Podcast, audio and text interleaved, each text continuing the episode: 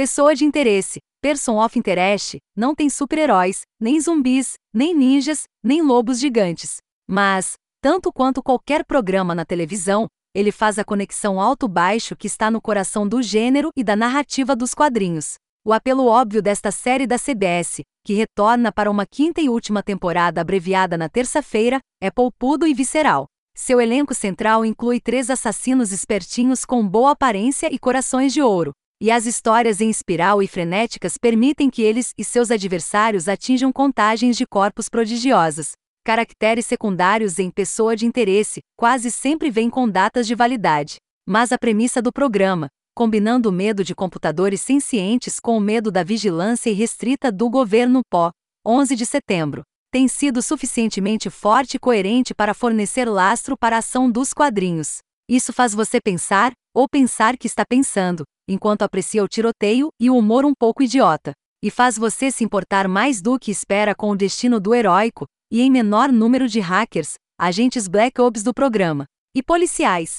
Na nova temporada, a série força essa estrutura conceitual. Fim, Michael Emerson, o gênio coruja que criou o programa de inteligência artificial de previsão de crimes chamado Máquina, se pergunta se é hora de desligar. A existência de um programa que poderia nos exterminar, um risco existencial que o mundo não pode dispor. Dois programas, na verdade, já que o principal antagonista da máquina desde a terceira temporada é outra inteligência artificial, chamada Samaritano. A resposta, como os fãs de Fim vão prever imediatamente, está na estreita conexão da máquina com seu benevolente criador. No final da quarta temporada, os escritores mataram ou marginalizaram a maioria dos adversários do grupo de Fim, deixando o Samaritano apoiado pelas corporações e seus obscuros seguidores como o único inimigo significativo. No início da quinta temporada, o show gira um pouco. Uma das coisas inteligentes que o criador do programa, Jonathan Nolan, fez foi encapsular a tensão criativa entre episódios independentes de resolução de crimes.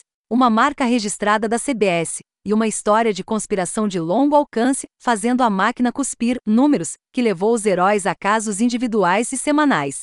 Com três episódios pela frente, os produtores parecem desconfiados tanto de gastar tempo em casos, quanto de estabelecer seu confronto climático muito cedo. E os enredos não têm uma qualidade nem aqui nem lá. Na quarta semana, porém, a reintrodução de alguns personagens favoritos começa a colocar a história em foco.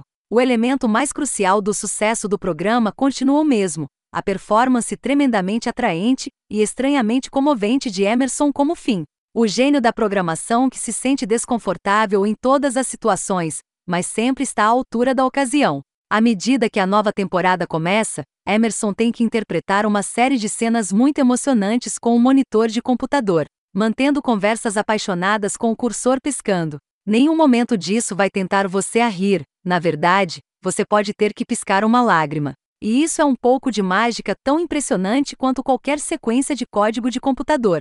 Muito parecido com o episódio do último domingo de The Walking Dead, este episódio revolucionário de Person of Interest, Indame, foi ostensivamente projetado para ser o canto do cisne de um personagem, neste caso, Carter.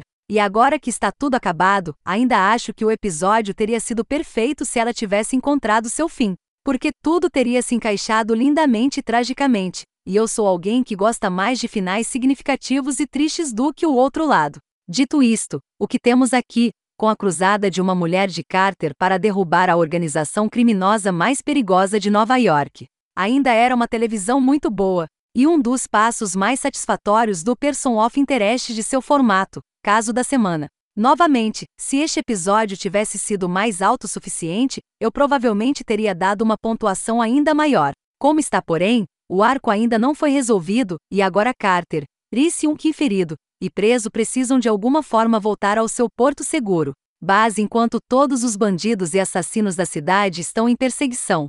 Portanto, há muito mais drama assertido. Mas estou prevendo que pode não ser tão íntimo e satisfatório quanto este, que foi principalmente um show de uma mulher. O que, eu notei, pessoa de interesse realmente faz bem. Todo o negócio de focar principalmente em um membro da equipe. Então foi Carter quem teve os flabacks aqui. Carter que tem que ir desonesto.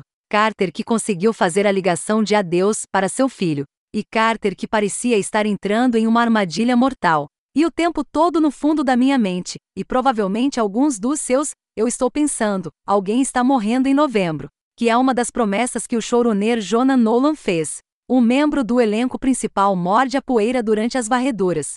E enquanto eu tinha uma pessoa muito específica em mente para a tábua de corte, esse episódio me girou um pouco, porque de repente parecia muito provável que Carter fosse cair, descendo depois de uma batalha infernal, lembre-se, mas derrotado no final, no entanto. Mas isso não aconteceu. E enquanto a maneira como ela foi salva no final foi um pouco enganosa, nos mostraram não chamando Risse pedindo ajuda apenas para ela ter mudado de ideia. Mais tarde, fora da tela, eu realmente gosto de como ela deixou aquela pequena porta aberta para o sistema funcionar. Como se ela quisesse pelo menos tentar fazer tudo limpo, exceto por iniciar uma guerra falsa entre o RH e a máfia, apenas para aliviar suas próprias reservas sobre a justiça dos vigilantes. Eu tentei fazer isso limpo, ela disse aqui logo antes de Irice salvá-la de uma morte de pano balada, mas você está muito suja. A ideia também de Irice obter 38 números de uma só vez foi muito divertida, com esse número crescendo mais tarde, quando o RH decidiu lutar contra os russos.